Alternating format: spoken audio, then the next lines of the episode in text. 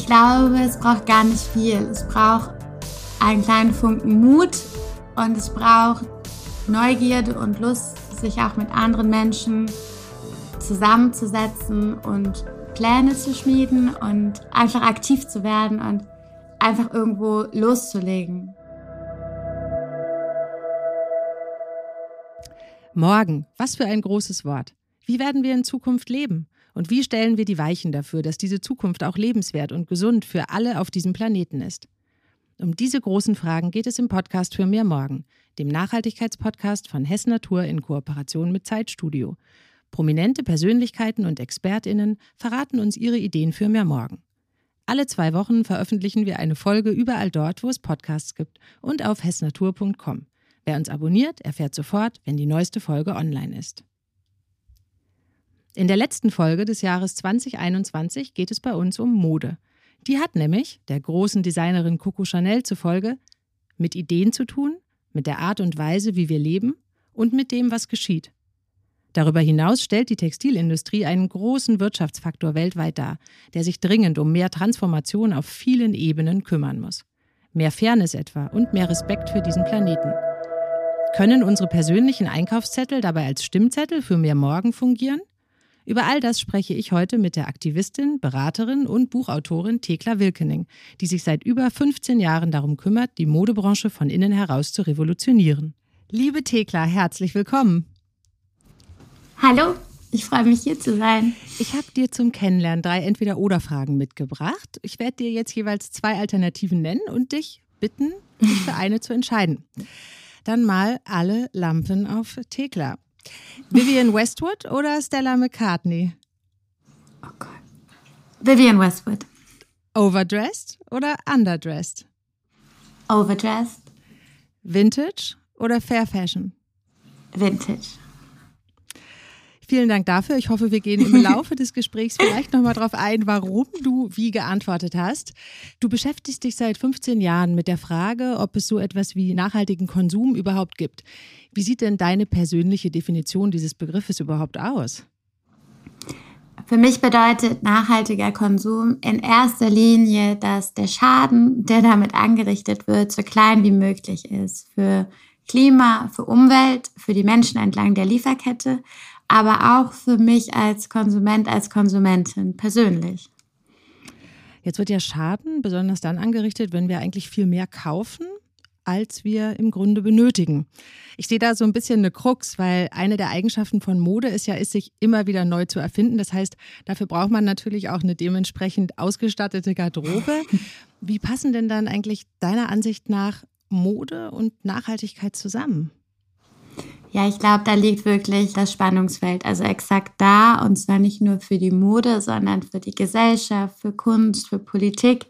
Unsere Kultur ist ja im ständigen Wandel und exakt da wird Nachhaltigkeit natürlich zur Herausforderung, weil würden wir nur das kaufen, was wir brauchen, würden wir Häuser so bauen, wie wir sie brauchen oder Autos so klein sein, dass irgendwie das Nötigste reinpasst dann Möbel funktional, dann würden wir natürlich viel weniger Ressourcen verbrauchen und hätten unsere planetaren Grenzen nicht so weit übertreten, wie das heute ist. Und ich glaube, die Balance zu finden, weil es ist nun mal unsere Kultur als Mensch. Wir wollen uns ja weiterentwickeln. Wir fragen uns ständig, was der Sinn unseres Lebens ist, ja irgendwie irgendwo anzukommen und das Leben zu gestalten. Und da die Balance zu finden zu Nachhaltigkeit innerhalb eben der Ressourcen, die die Welt uns gibt, ist wirklich also die Herausforderung. Jetzt ist Mode bestimmt nicht der Sinn deines Lebens, aber ähm, einfach aufgrund deiner Biografie und deiner beruflichen Geschichte hast du ja ein ganz großes Interesse für Mode. Vielleicht kannst du uns ein bisschen was darüber verraten, wie das eigentlich erweckt wurde. Woher kam bei dir das Interesse oder die Leidenschaft für Mode? Ja, ich habe schon ganz früh als Kind gemerkt, dass ich mich mit Mode verwandeln kann. Also äußerlich natürlich, ähm, wie ich wahrgenommen werde, möchte man jetzt ernst genommen werden oder nicht oder ähm, brav sein oder wild, aber auch, und das finde ich noch spannender, im Inneren. Also, dass die Outfit-Wahl, die ich treffe, oder ich finde, bei Schuhen kann man es immer ganz gut klar machen. Ne? Ein Schuh mit Absatz hat natürlich eine andere Wirkung und auch ein anderes Körpergefühl als jetzt ein gemütlicher Sneaker. Dass ich damit entscheiden kann, wie ich der Umwelt und ja, dem Tag auch einfach begegnet. Das äh, hat sich immer ein bisschen angefühlt wie Zauberei und das fasziniert mich bis heute. Apropos Zauberei, gibt es denn ein Kleidungsstück, was dich aktuell am allermeisten verzaubert oder in dem du dich verzaubert fühlst? Ja, ich habe tatsächlich, ähm, also du hast ja auch das Privileg, dass du sie jetzt sehen kannst, ähm, vor einer Woche eine Secondhand-Jacke gekauft. Die, wir waren bei einem Textilsammler in Berlin da war so viel, so, so viele Sachen, aber ich habe sie einfach gesehen dazwischen und dachte, ich brauche sie. So eine schwarze Leinjacke mit kleinen Goldknöpfen. Und die ist so ein bisschen kürzer geschnitten und ein bisschen weiter. Und ich kann sie gerade einfach super über dicke Pullis ziehen und fühle mich warm angezogen, aber trotzdem ein bisschen cool, weil ich halt diese, diese so ein bisschen wie so ein Blazer geschnitten. Und ähm, genau, da bin ich total happy. Und alle, die dabei waren, waren so ein bisschen so, ja klar, Tickler, das musst du jetzt hier aus dieser Masse ein Kleidungsstück, brauchst du natürlich unbedingt diese Jacke. Aber ich bin total glücklich darüber. Jetzt kann Mode auf der einen Seite Zauberei sein. Jetzt ist es aber leider so, wenn man sich dann die Modeindustrie anschaut, dass das sehr schnell auch entzaubern kann. Wann ist dir eigentlich aufgefallen, dass bei vielen Modemarken so einiges im Argen liegt? Ja, also ich habe halt dadurch, dass es mich immer so fasziniert hat, Kleidung zu tragen und mich damit auszudrücken, schnell den Wunsch gehabt, das auch selber zu machen damit es ja genauso ist, wie ich mir das vorstelle. Und ähm, dann gemerkt, dass mich das total viel Zeit kostet und Kraft und Geld, ähm, auch die ganzen Materialien, die Zutaten. Und fand es irgendwann nicht mehr verständlich, warum in der Innenstadt ähm, alles so billig ist, all die Klamotten. Und ähm, weder, dass ich verstanden habe, wie der Preis zustande kommt, noch auch, warum es so billig verkauft werden muss dann. Und dann habe ich angefangen, mich mehr damit zu beschäftigen. War das schwer, da erstmal an Informationen überhaupt zu kommen oder war das relativ transparent und eigentlich müssen wir uns alle den Vorwurf machen, dass wir es wissen, aber irgendwie nicht sehen wollen? Nee, ähm, also das ist ja sogar schon 15 Jahre eigentlich her, also irgendwie so in der Zeit, wo ich Abi gemacht habe und da gab es da überhaupt noch gar keine Informationen zu. Das ist wirklich erst, ähm, ich würde sagen, 2011 hat Greenpeace eine sehr weite Kampagne gemacht, die Detox-Kampagne, wo die Unternehmen aufgefordert wurden. Da ging es aber vor allem um Chemikalien. Ähm, das kennen wir tatsächlich so ein bisschen aus unserer Kindheit, dass Kleidungsstücke erstmal gewaschen werden sollten, weil man sonst Gift mit irgendwie an die Haut bekommt.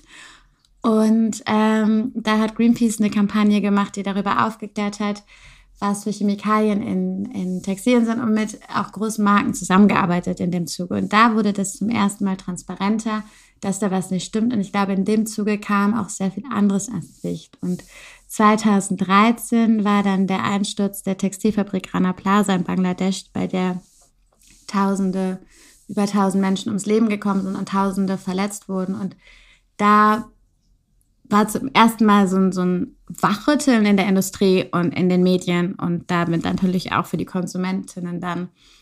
Aber ja, das sind so die ersten Momente, wo es losging mit Transparenz. Und bis heute ähm, ist es immer noch eine sehr, sehr intransparente Industrie. Vielleicht kannst du noch mal ein bisschen erklären, warum ist es eigentlich so schwierig, in der Modeindustrie Transparenz herzustellen? Ja, die globalen Lieferketten für Textilien sind unglaublich komplex. In den 80er, 90er Jahren kam ja Fast Fashion auf, also die schnelle Mode, Damals hat man gesagt, Mode wird demokratisiert, ähm, sprich Mode ist jetzt für jeden Bürger, jede Bürgerin zugänglich, nicht nur für die, die viel Geld haben. Und parallel haben wir natürlich aber auch einen Aufschwung erlebt, dass ähm, Politik und Gewerkschaften sich halt für faire Löhne in Deutschland eingesetzt haben, wir Tariflöhne bekommen haben und es gar nicht mehr möglich war, Textilien so zu produzieren, wie wir sie halt konsumieren wollen.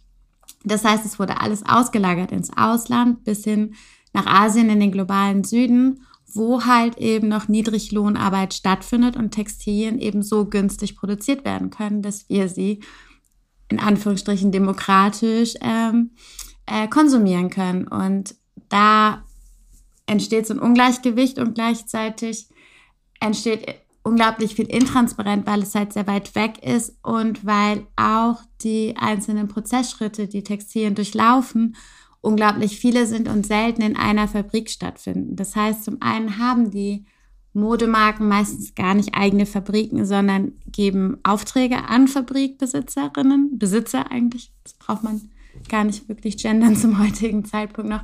Und ähm, diese Fabriken also bieten unterschiedliche Schritte an. Also wir haben die, wir haben die Schneiderei, wir haben die, äh, die Spinnerei, wir haben die Weberei, Strickerei, Färberei, Veredelung ähm, und dann halt erst die Konfektionierung, also wo alles zusammengenäht wird. Und das sind viele verschiedene Schritte, nicht unbedingt immer auch im selben Land. Aber die Entscheidung, dass das nicht transparent abgebildet wird, die trifft am Ende das Unternehmen, weil natürlich ist es heutzutage möglich, da transparent zu verfolgen, wo das Kleidungsstück ist, äh, was in welcher Fabrik stattfindet. Und das kann ich sowohl verfolgen als auch ähm, ja, beeinflussen, ähm, dokumentieren und wiedergeben. Könnte man das auch so aufbereiten, dass das eigentlich für die KonsumentInnen hier auch auf eine relativ leichte Art und Weise nachzuvollziehen ist? Ja, also es gibt ein paar tolle Unternehmen, die auch wirklich auf der Website, also in der, im Super ist es natürlich im Online-Shop, aber natürlich geht das auch im Einzelhandel. Da kann es mir dann jemand erzählen oder in, in Hangtags, aber online ist es natürlich noch einfacher darzustellen, eben in der Produktbeschreibung. Wo kommt das Textil her? Ähm, genau, wie viele Kilometer hat es vielleicht auch zurückgelegt? Wer hat es genäht? Ähm, und da gibt es viele, die das machen. Ähm, genau, und das hilft mir als Konsumentin natürlich auch, ein Gefühl dafür zu bekommen, was mit meinen Kleidungsstücken passiert. Und ich sage mal, es gibt ja diesen Fun Fact, dass viele sagen, das ist handgemacht, aber Mode ist eigentlich immer handgemacht.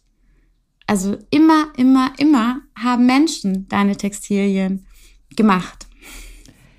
Ich glaube, wir können uns ganz oft die Produktionsbedingungen, unter denen Mode hergestellt wird, gar nicht richtig vorstellen.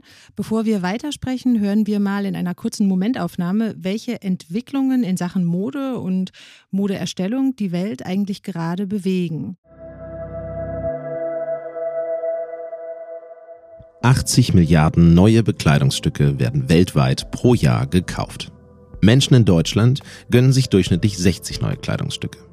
19 Prozent davon tragen wir allerdings so gut wie nie. Das hat Greenpeace in der Studie Wegwerfbare Kleidung festgestellt. Die Branche ist einer der größten Wirtschaftsfaktoren weltweit. Ihr Wert wird weltweit auf drei Billionen US-Dollar geschätzt. Doch kaum eine Branche ist so umstritten. Menschenrechts-, Sozial- und Sicherheitsstandards werden missachtet, obwohl das gegen internationale Verpflichtungen und gegen bestehende Selbstauflagen der Modemarken, ihre Verhaltenskodizes verstößt.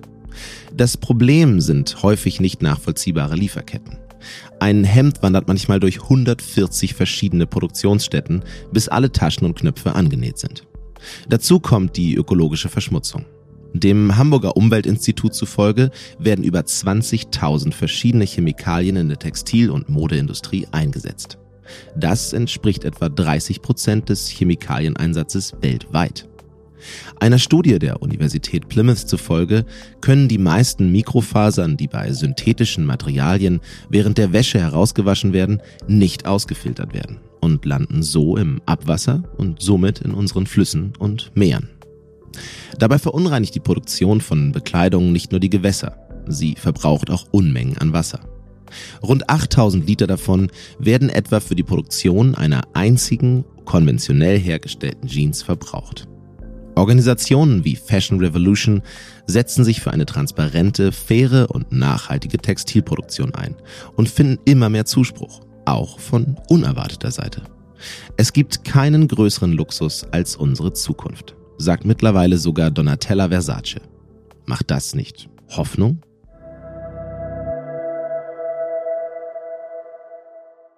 Wenn sogar eigentlich als hedonistisch verschriene Marken wie beispielsweise Versace es verstanden haben, dass es um unsere Zukunft geht, dann sieht das, finde ich, gar nicht so schlecht aus. Was sind denn so deine liebsten Fair Fashion Entdeckungen, was neue oder alte Materialien oder auch Produktionsweisen angeht?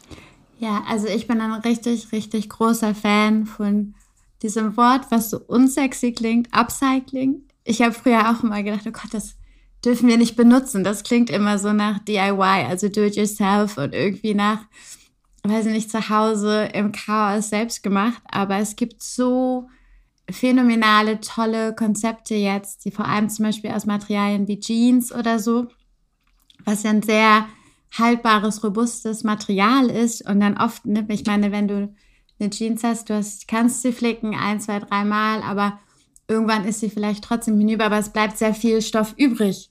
Und da gibt es so tolle Konzepte draus und Upcycling so auf einem neuen Level. Vielleicht muss man dafür auch nochmal einen richtig coolen Begriff ähm, entwickeln. Aber ja, also da bin ich ein ganz großer Fan von. Da muss ich selber sagen, habe ich auch nicht so dran geglaubt, aber da kommt total viel.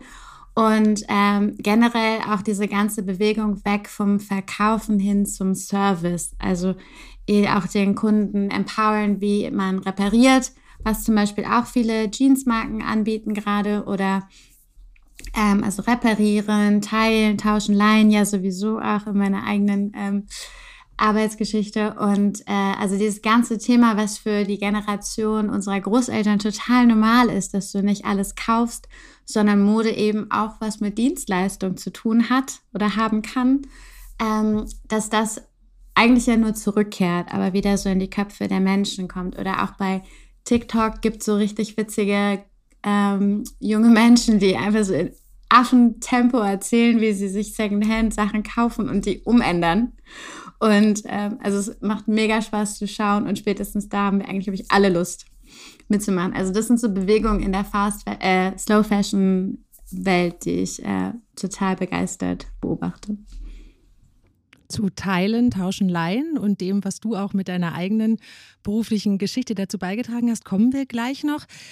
Hm, jetzt geht es erstmal noch mal so ein bisschen um dich. Die einen, die predigen eine minimalistische Capsule Wardrobe, die anderen tauschen beispielsweise wild mit Freundinnen. Welche goldenen Regeln hast du denn für deinen eigenen Kleiderschrank?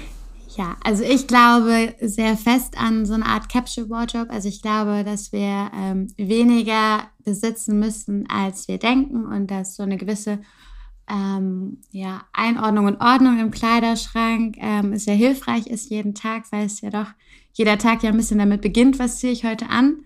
Und ähm, deswegen lohnt sich das mit dem Konzept Capsule Wardrobe, also dass alles zusammenpasst und alles ähm, ja ein bisschen in Richtung Minimalismus, wobei das natürlich auch ein bisschen Auslegungssache ist, wie viel jetzt wenig ist.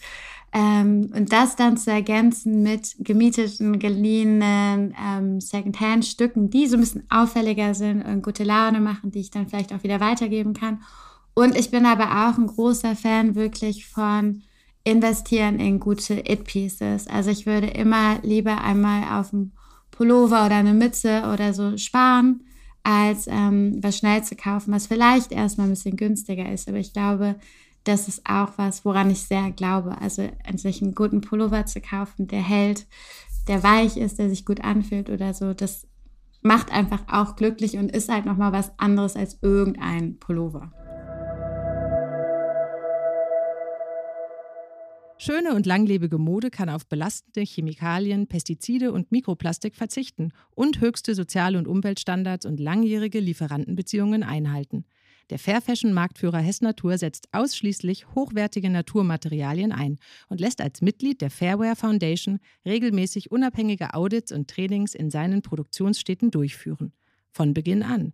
Die Gründer Dorothea und Heinz Hess gehörten 1991 zu den Initiatoren des weltweit ersten Anbauprojekts für Biobaumwolle. Schauen Sie doch mal auf hessnatur.de vorbei.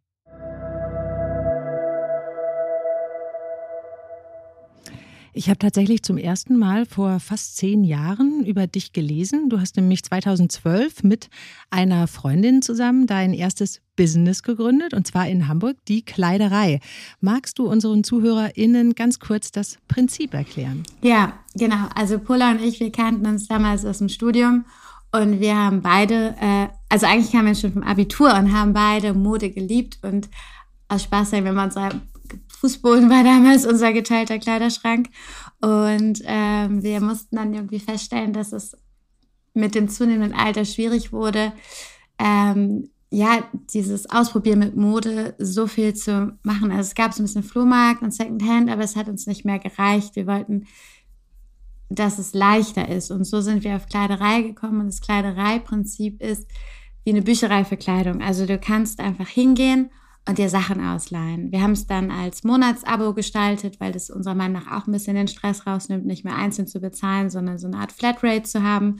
genau, die Idee ist wirklich, dass wie wenn du mit deiner besten Freundin zusammen wohnst, ähm, ja, du einfach einen Ort hast, wo du hingehst, dich umstylen kannst, je nach Lust und Laune, für die nächste Woche halt auch einfach und nicht immer nur verantwortungsvoll eben genau richtig gute Sachen zu kaufen, sondern einfach den Spaß zu haben. Und das ist so das Kleidereiprinzip. Es gab damals diesen super coolen Store auf St. Pauli. Ihr habt dann aber auch eine digitale Kleiderei ins Leben gerufen, bei der sich dann die AbonnentInnen die Kleidung nach Hause ja. schicken lassen konnten. Jetzt mal in puncto Nachhaltigkeit. Wie nachhaltig war dann dieses digitale Konzept? Ja, das ist etwas, mit dem ich mich natürlich sehr, sehr viel beschäftigt habe. Und ich glaube sehr daran, dass zentrale Lösungen sehr nachhaltige Lösungen sein können. Also Geschäftsmodelle, die viele Ressourcen an einem Ort binden und effizient gestalten, ähm, können sehr, sehr nachhaltig sein und nachhaltiger als viele kleine Lösungen. Deswegen haben wir damals an eine Online-Kleiderei geglaubt. Ich meine, die Post, solange sie nach Tarif bezahlen, zahlen würde, wäre ja auch so ein sehr nachhaltiges ähm, Business eigentlich. Genau. Aber was wir mit Kleiderei online nicht bieten konnten, was glaube ich am Ende auch für mich der Grund wäre, es nicht nochmal so zu machen, ist, dass diese soziale Nachhaltigkeit halt fehlt. In dem Sinne, dass keine Community zusammenkommt, sondern immer von uns ein Paket nach Hause kam, was toll war. Und viele haben uns auch geschrieben, es ist wie Weihnachten nur jeden Monat, aber es fehlt trotzdem so ein bisschen dieses Zusammenkommen, der Austausch von den Kundinnen, die sich im Laden treffen.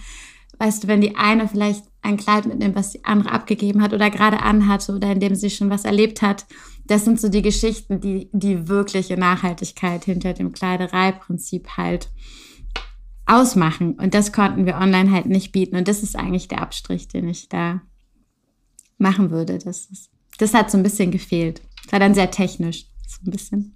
Jetzt wart ihr mit der Kleiderei wirklich ganz viel in allen Medien präsent und manchmal gibt es ja auch so kleine Bewegungen, die dann von großen Konzernen aufgegriffen werden. Mittlerweile testet auch ein sehr großer schwedischer Fast-Fashion-Anbieter in Stockholm einen Verleihservice. Wie siehst du sowas? Wie findest du sowas? Ja, also ich finde das natürlich erst einmal super, Früher habe ich immer gesagt, wenn das dann jemand Großes macht, dann kann ich in Rente gehen. Das ist leider nicht so, weil es natürlich einfach nur einen ganz, ganz, ganz kleinen Teil des Sortiments ausmacht und in der Masse an Kleidungsstücken, die trotzdem noch billig produziert und billig verkauft und auf den Markt geschmissen werden bei solchen Playern, ja, eigentlich gar keinen Impact haben. Aber was wirklich wichtig ist, und ich arbeite zum Beispiel auch mit dem Fraunhofer Institut an einem Forschungsprojekt, das heißt Where to Share. Und das Erste, was wir da rausgefunden haben in Umfragen, ist, dass einfach die meisten Menschen gar nicht wissen, dass sie Kleidung auch leihen könnten. Und dafür sind natürlich große Player, die ihre Reichweite dafür nutzen, alternative Geschäftsmodelle bekannt zu machen, einfach so notwendig, weil ich natürlich als Startup niemals so eine Reichweite in so kurzer Zeit erzeugen kann, wie wenn halt ein großer Filialist sowas einfach mal, ähm, und wenn es auch nur in einem kleinen kleinen Projekt ist, ähm, streut. Jetzt hast du auf vielen Panels mit anderen ExpertInnen darüber diskutiert, was sich ändern müsste, was man verändern könnte. Und wenn ich das richtig wahrnehme, dann ist es oft darum gegangen, dass viele kleine Labels eigentlich schon sehr viel sehr richtig machen, aber eben die großen Player jetzt auch endlich mal anfangen müssten, Nachhaltigkeit in ihre Geschäftsmodelle zu implementieren. Siehst du da eine Veränderung in den letzten Jahren? Vielleicht so, wenn du zurückdenkst an die Anfänge der Kleiderei, an die Anfänge der Podiumsdiskussionen, hat sich da schon was getan? Ja, also es sind auf jeden Fall viel mehr große Player mit auf den Panels. Auf jeden Fall, ich würde sagen, das Bewusstsein ähm, ist zumindest verbal ausgedrückt. Also es gibt ein Wissen darüber, dass, äh, dass wir Konsumentinnen es fordern, dass die Umwelt- und Klimakrise uns auch ähm, keinen Handlungsspielraum mehr gibt. Allerdings, was sich, finde ich, immer noch nicht so richtig geändert hat, ist, dass ich glaube, in vielen Chefetagen sind es halt eben diese kleinen Keimzellen, ne, wie so kleine Modemietprojekte in halt irgendwelchen Modehauptstädten. Aber so richtig dieses Gefühl, dass das angekommen ist, dass so wie es ist, dass wir im Status quo nicht so weitermachen können, davon sind wir leider auch noch zu weit entfernt.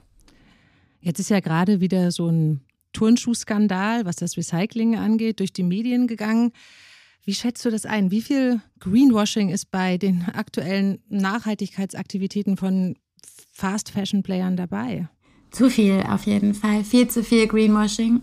Ich finde auch Greenwashing wirklich ähm, gefährlich, weil wir den Konsumentinnen halt ihre eigene Intuition nehmen. Also wir geben und nehmen das Gefühl weg, dass wir das beurteilen können, was richtig ist und was nicht. Und wenn Unternehmen sagen, sie recyceln, also das Thema Recycling ist ja zum Beispiel total groß gerade. Wir produzieren aber 180 Milliarden Kleidungsstücke pro Jahr und davon ist maximal ein Prozent aus recycelten Fasern. Und das ist nichts. Also es ist nichts im Vergleich und es ist auch nichts im Vergleich zu dem Geld, was da eben gemacht wird. Also wenn man Milliarden Kleidungsstücke verkauft, nimmt man Billionen Euro oder Dollar ein. Also da ist Macht, das Kraft, das Energie und dafür ist es einfach viel zu wenig, was passiert. Und über den Kamm geschert kann man da allen großen eigentlichen Greenwashing unterstellen, weil es so viel mehr möglich wäre. Das Bio-Pizza-Dilemma ist dein erstes Buch. Du hast neulich auch im Hessen Naturstore in Frankfurt eine Lesung daraus gehalten und du hast es zusammen mit deinem Freund geschrieben. Und es geht darum, wie Nachhaltigkeit nicht nur im individuellen Kontext eine Rolle spielt, sondern wie wir als Bürgerinnen mit unseren persönlichen Konsumentscheidungen, aber auch darüber hinaus einfach die Politik bewegen können, die Zukunft aktiv zu gestalten. Mich interessiert natürlich, wie seid ihr auf den Titel gekommen? Der Titel soll das Dilemma zeigen, dass uns Menschen oft gesagt würden, dass wir nur als Konsumentinnen die Welt retten können, also quasi mit unserem eigenen Geldbeutel. Und ähm, das war was, was mich schon länger gestört hat, weil wir Menschen ja nicht nur Konsumentinnen sind, sondern Bürgerinnen und viel mehr als das, was wir kaufen. Ähm, aber so richtig den Vogel abgeschossen hat, als meine Freundin Cecilia bei Instagram eine Pizza-Werbung gepostet hat. Ähm, auf dieser Pizza klebte ein Siegel drauf für Bio und eins für vegan und dann noch eins mit 5 Cent für gesunde Böden. Und es war so, also apropos Greenwashing, weil was, wer oder was sind denn gesunde Böden? Und dann haben wir uns wirklich gefragt, sind das der, ist es der Dinkelboden von dieser Pizza oder die Anbaufläche von den ayurvedischen Gewürzen, die da angeblich auch noch drauf sind? Und es war so ein bisschen so dieses Irreführen von Konsumentinnen und diese Wut darüber, dass das für ein Unternehmen, und es ist ein Unternehmen, was sonst auch viel richtig macht und eine gute, ein gutes Konzept schon hat und gute Umsetzung, aber trotzdem immer wieder diese Frage, warum ist es denn notwendig, den Konsumenten dann so oder die Konsumentin so in die Irre zu führen? Weil natürlich ist es völlig irrelevant, dass 5 Cent für gesunde Böden gespendet werden. Und das macht mich halt wütend, weil es überfordert die Konsumentinnen Gleichzeitig entmächtigt es sie. Also du bist überfordert, wenn du nach der Arbeit im Supermarkt stehst, aber es gibt dir trotzdem das Gefühl, dass du eigentlich auch nichts anderes machen kannst, als eben im Supermarkt die richtige Entscheidung zu treffen. Und deswegen sind wir auf diesen Titel gekommen und haben ihn auch nicht nur als Witz und Arbeitstitel behalten, was es halt mal war, sondern dann auch entschieden, dass das der Titel sein soll, weil es wirklich dieses Dilemma von eben einerseits so einer Übermächtigung und andererseits so einer Ohnmacht, glaube ich, sehr gut ausdrückt. Wenn ich das richtig verstehe, dann kritisierst du eigentlich, dass wir halt die Klimakrise sozusagen damit bekämpfen sollen, dass wir unseren persönlichen Lebensstil ändern und dass das aber eigentlich die ganzen wirklichen Ursachen verzerrt. Und selbst wenn wir uns jeden Tag vorbildlich und verantwortlich verhalten, dann können wir den Klimawandel als Einzelpersonen nicht aufhalten. Wir brauchen grundlegende Veränderungen. Was muss sich denn deiner Meinung nach konkret verändern? Ja, also ich glaube, dass wir alle sehr oder die meisten von uns in so einer Art Status Quo-Bias verharren, dass dieses Grundgefühl von, ach, eigentlich so wie es ist, ist es doch gut, sonst wäre es doch nicht so wie es ist, ähm, das wird schon seine Richtigkeit haben. Und die, diesen Bias, also dieses Gefühl müssen wir hinter uns lassen, weil wir brauchen äh, wir brauchen was Neues. Und ich finde ja, dass der Koalitionsvertrag jetzt, der gerade veröffentlicht wurde, das ja auch ganz schön zeigt, ne, wir brauchen einen Aufbruch, wir brauchen Wandel, da haben wir es wieder, aber halt in eine andere Richtung. Und wir Bürgerinnen haben ja auch die Möglichkeit, das mitzutragen. Und grundlegend geht es eigentlich darum, Nachhaltigkeit nicht mehr nur als was Ökologisches anzusehen, sondern etwas Soziales. Und dass wir zum Beispiel sowas wie im Prinzip Leistungsgesellschaft vielleicht hinter uns lassen sollten, weil es irgendwie die Menschen ja scheinbar doch sehr ausbrennt, viele Burnout haben, Einsamkeit verstärkt und ökonomisch wir ja auch an unsere Grenzen kommen, weil das Geld immer mehr bei wenigen Menschen verharrt und dann so Entscheidungen wie Kohlekraftwerke oder digitale Überwachungsmechanismen gar nicht mehr gesamtgesellschaftlich gedacht werden können. Und das sind Dinge, da können wir ansetzen und ich finde, das Tolle daran ist, weil es dann kräftig auch immer so ein Argument ist, hat nichts mit Geld zu tun. Also ich brauche dafür kein hohes Einkommen, um da aktiv zu werden, weil natürlich ist die Diskussion oft ja, Fairtrade-Produkte sind teurer, faire Mode ist teurer. Das mag so sein, aber sich sozial zu engagieren und bewusst zu machen und aktiv zu werden, das ist halt völlig umsonst und es tut auch noch gut. Und das ist so ein bisschen das, wo wir auch mit dem Buch hinwollen, wo ich in Gesprächen immer hin will. Das ist mindestens genauso wichtig, wenn nicht sogar noch wichtiger.